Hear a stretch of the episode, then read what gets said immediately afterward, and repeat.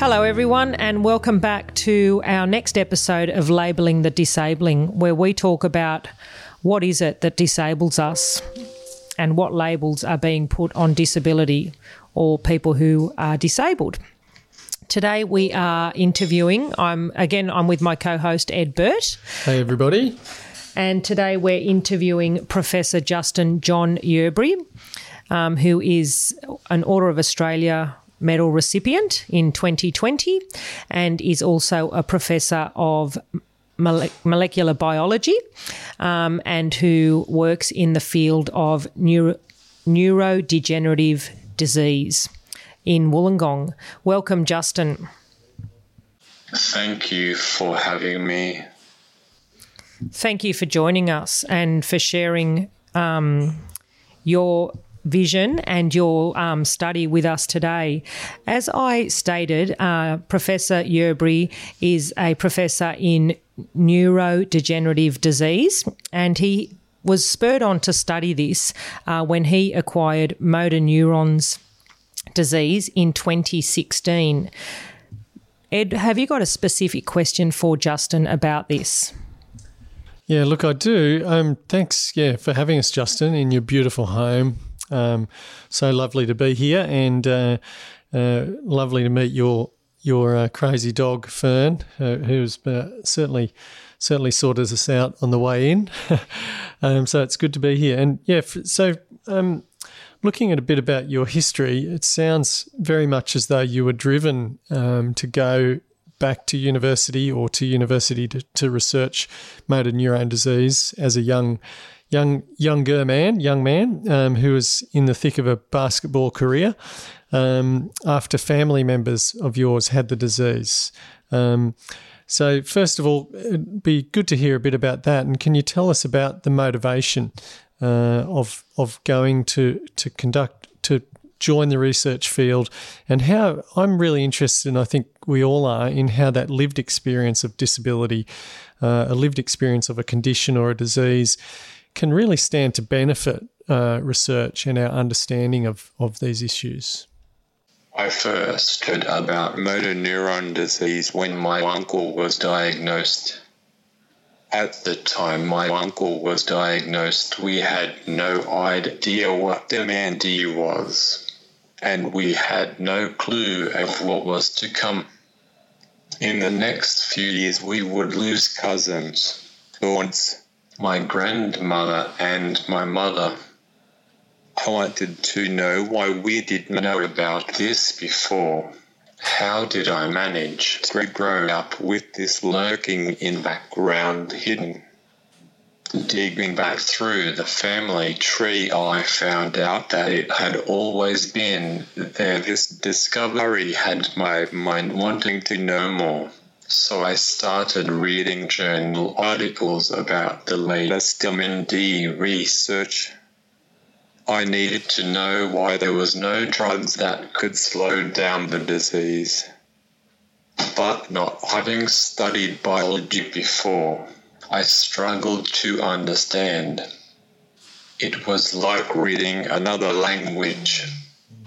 So I found myself learning the basics of molecular biology to help with my reading. I decided to enroll in some biology classes at the local university to advance my knowledge. I found that I picked it up quickly, so I kept going. I started to think that I might even be able to do my own laboratory research one day. In my experience, people touched by a disease or other disability are particularly motivated to contribute to research in whatever way possible people living with MND are very good at being direct and asking the hard questions. Simply put, they do not have the luxury to wait as the research evolves. They need to know how does this project get us closer to a cure? I think that it is important that people who MND or any other condition should be able to meet with researchers prior to the start of research projects to it. Sign off that the project meets the getting closer to a criteria. It is also useful to have people living with their conditions, MND, at scientific conferences so that they can ask questions of the researchers to help shape the direction of the research. Of course. I, Yep. I Makes can- a lot of sense, doesn't yeah, it? Hmm. totally. I can definitely relate to that. And um, something we haven't asked in relation to that would be, I guess, if you don't have MND, what would spur you on to to find a cure? Whereas what you've just said there would really. Well, be Exactly that that idea of, as Justin's saying, the motivation.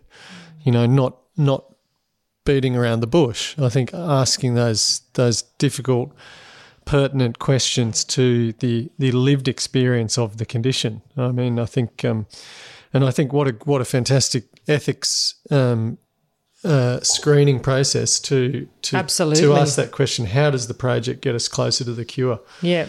So, so Justin, you you are a prolific researcher. Um, I can't remember. I did read the number of published articles, but um, you know, there's scores of, of published articles out there with your your name on it, um, an author. Um, and in 2020, you did. Uh, were named and received the Order of Australia Medal for your work as a molecular biologist. Can you tell us what that means to you to receive the award? I was humbled by the recognition. The member of the Order of Australia is a great honour. I was genuinely surprised. I was truly humbled that people would even consider me for this award. I feel that the award is a reflection of the effort and support of many people, without whom my work would not be possible. Recognition for the work is not something I usually think about. We normally think about how our work might move our understanding of the disease forward. And does it get us closer to an effective treatment? If our work is recognized in the broader community, then that means we have communicated it well. Thank you. That's Absolutely, it does. It does. I think that's that's absolutely what it what it means by way of recognition that you've you've communicated um, the importance of that of that work. And often, I think, from my very limited understanding of the work you're doing, uh, there are so many potential other um, applications and flow-on benefits from this type of uh, research into neurodegenerative diseases. So um, it's far bigger um, than just motor neuron disease. It's a, it's general uh, understanding of how we how we function. So so thank you and. Certainly, the work has contributed to, to the understanding of motor neuron disease. Uh, what what do we know though about this disease now in relation to why these neurons stop doing what they're supposed to do? After early 2017, my condition rapidly deteriorated. After early 20, motor neuron disease, or MND as it is often called, is a term that describes a range of debilitating and progressive neurodegenerative diseases. It is often mistaken for a musculoskeletal condition because of the obvious wasting of voluntary muscles, but in fact is a result of the death of the neurons that control muscle movement. Without their connection to the brain, the muscles waste away.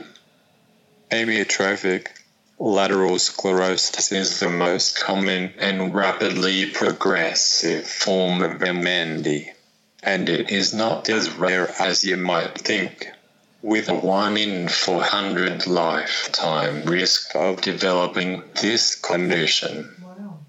This is the form of MND we study in most, but not all, cases of MND, cognitive capacity is not affected.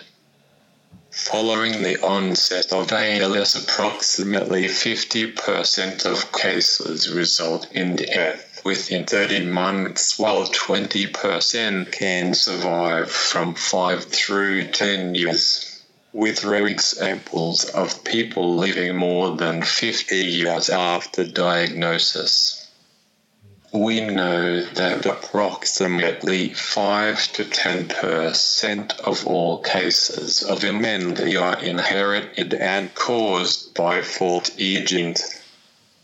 The remaining 90% of cases are random or sporadic in the population and there is no consensus on what the underlying cause of these cases are. Two intriguing possibilities are a toxin from blue-green algae called BMAA and reactivation of ancient remnants of viruses in our DNA which are called HERV. While some cases may be associated with these factors, there is still much work to do to understand the disease triggering sporadic MND. MND research is picking up speed across the globe, and our work is a part of that global network. Together with international collaborators, we are beginning to understand what goes wrong at the molecular level in MND. Because of this, we have identified drugs that work in our laboratory experiments and that we hope may be useful in some forms of MND. Can I just clarify that? Does that mean one in 400, Justin?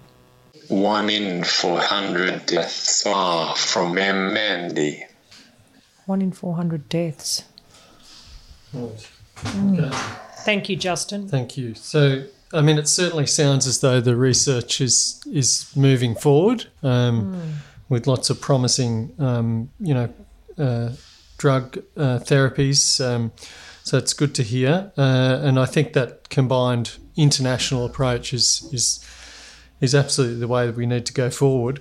Um, I'm interested as well the the challenges that you've faced since since your diagnosis, and as you said earlier, going downhill, um, or in 2017. Um, what have been the greatest challenges for you in adapting to your disability to, so that you can continue your work uh, in this research field?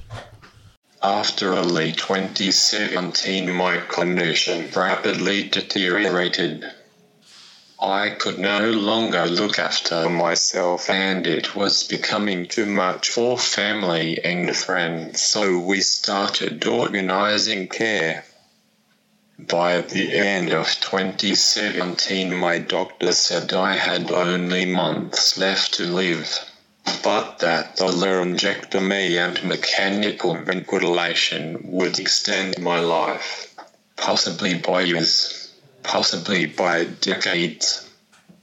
The last 24 months had been the biggest fight of our lives, but we had no idea of what we were about to come up against. I had been told by the NDIS that I was not going to live long enough to make it worthwhile for them to buy me a wheelchair. But the public outcry and my wife Rachel's campaigning made it happen. Rachel's efforts would not just help me, but countless others in the same situation. The NDIS is now a bit more flexible for people with MND, but still not perfect. I had the surgery in January of 2018 and spent six months in the intensive care unit. Given the last couple of years had been such a struggle, the last thing we needed was another fight. But Rachel again had to fight until New South Wales state funds were eventually approved The first three months in intensive care is a black hole to me. I have very few memories of the time, but I know I had two surgeries and was very ill.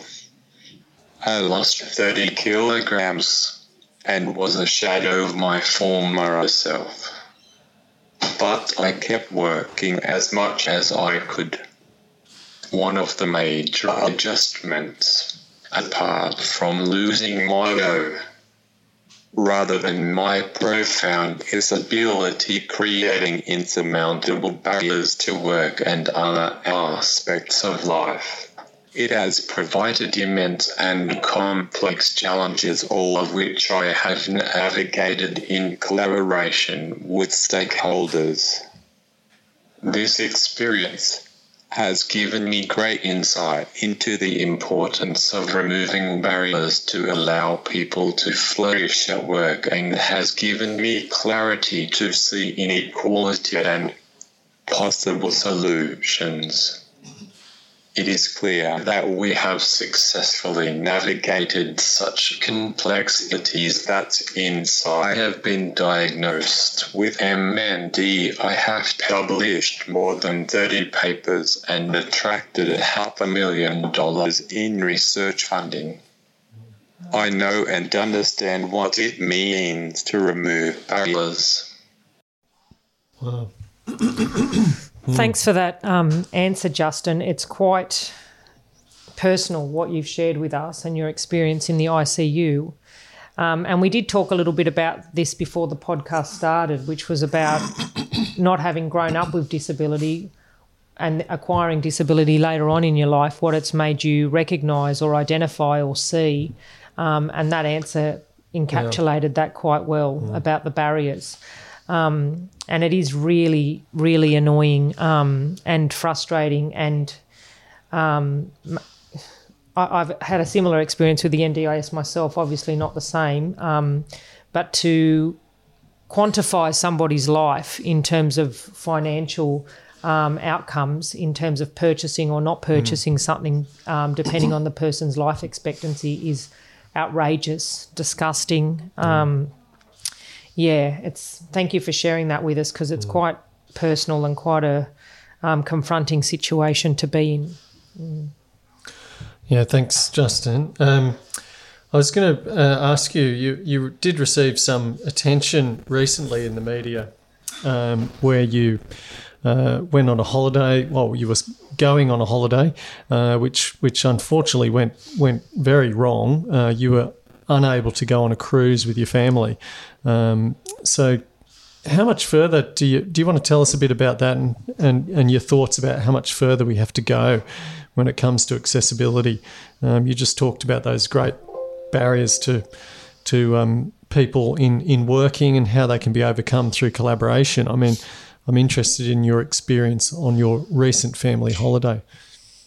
Although I am pleased that the cruise company Royal Caribbean has listened to my concerns and has worked with me to make changes to ensure that other people with complex needs don't have to experience the disappointment and hurt of being refused access to a much anticipated family holiday because of their disability we still do have a long way to go.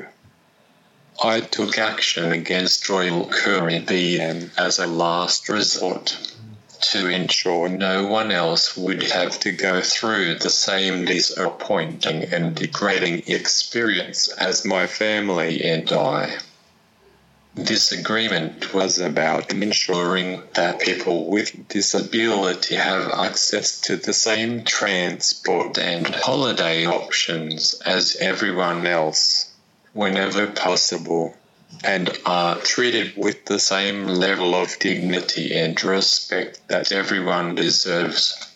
Yeah, exactly. I think um, we do have a long way to go. It is, um, again, th- I think in some ways, from what you were saying earlier, your your uh, experience of um, you know acquiring a disability later in life uh, has has and Justin was saying to us before we got on the podcast um, about that it's uh, led to a certain intolerance around discrimination. Um, that I think perhaps if you have a disability your whole life, um, perhaps sometimes you don't pick up on those things. I don't know, but yeah, you, um, you learn I to can- live with it. I guess you learn to ignore the questions or um, have polite answers for almost, people, or yeah. just ignore the the stares or the Hmm. whispers about you, and you just or ignore the barriers and just try to always.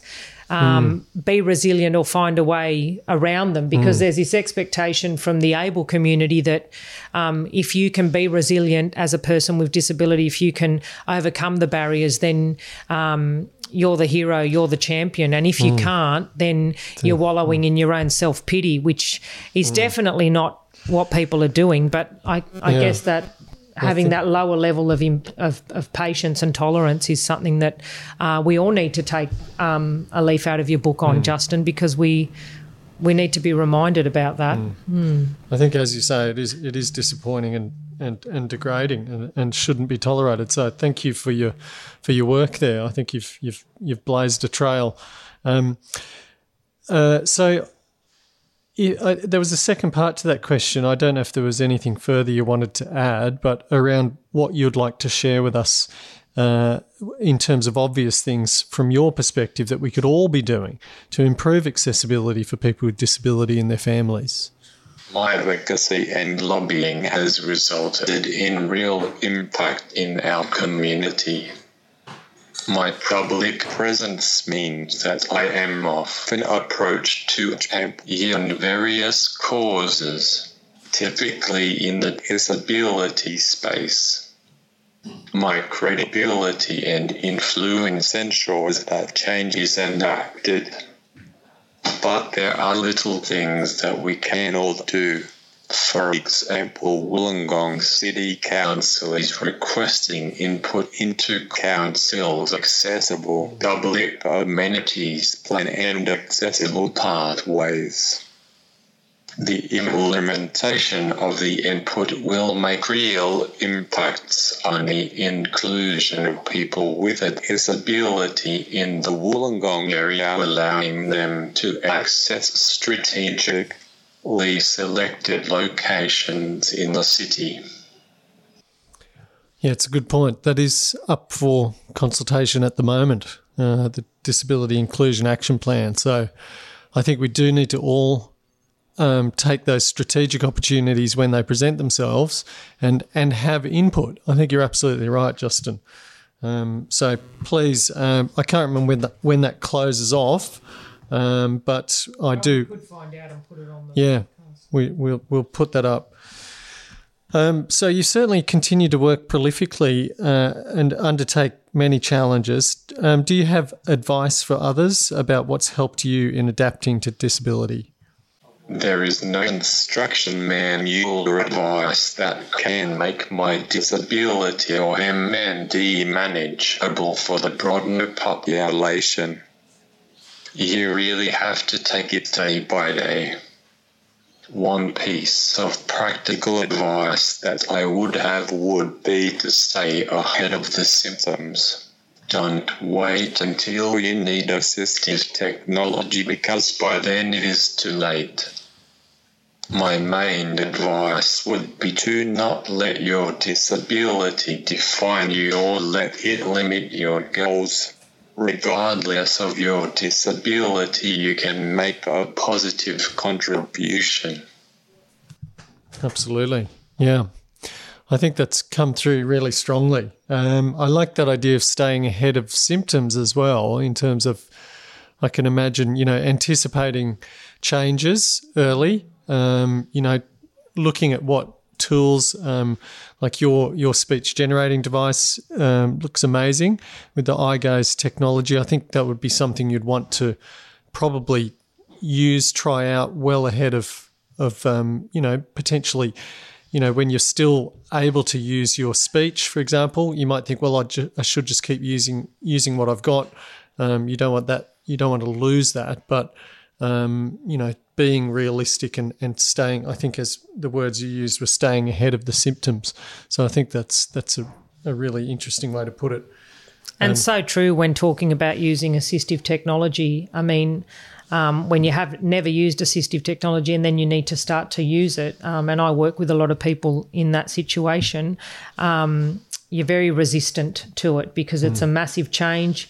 I equate it to if you normally drive to work um, down Smith Street, then Brown Street, then um, Crown Street, you always go that way. And when there's a detour, you forget to go the detour way and you go back your regular way. And that's what happens with using assistive technology, I've found in the workplace.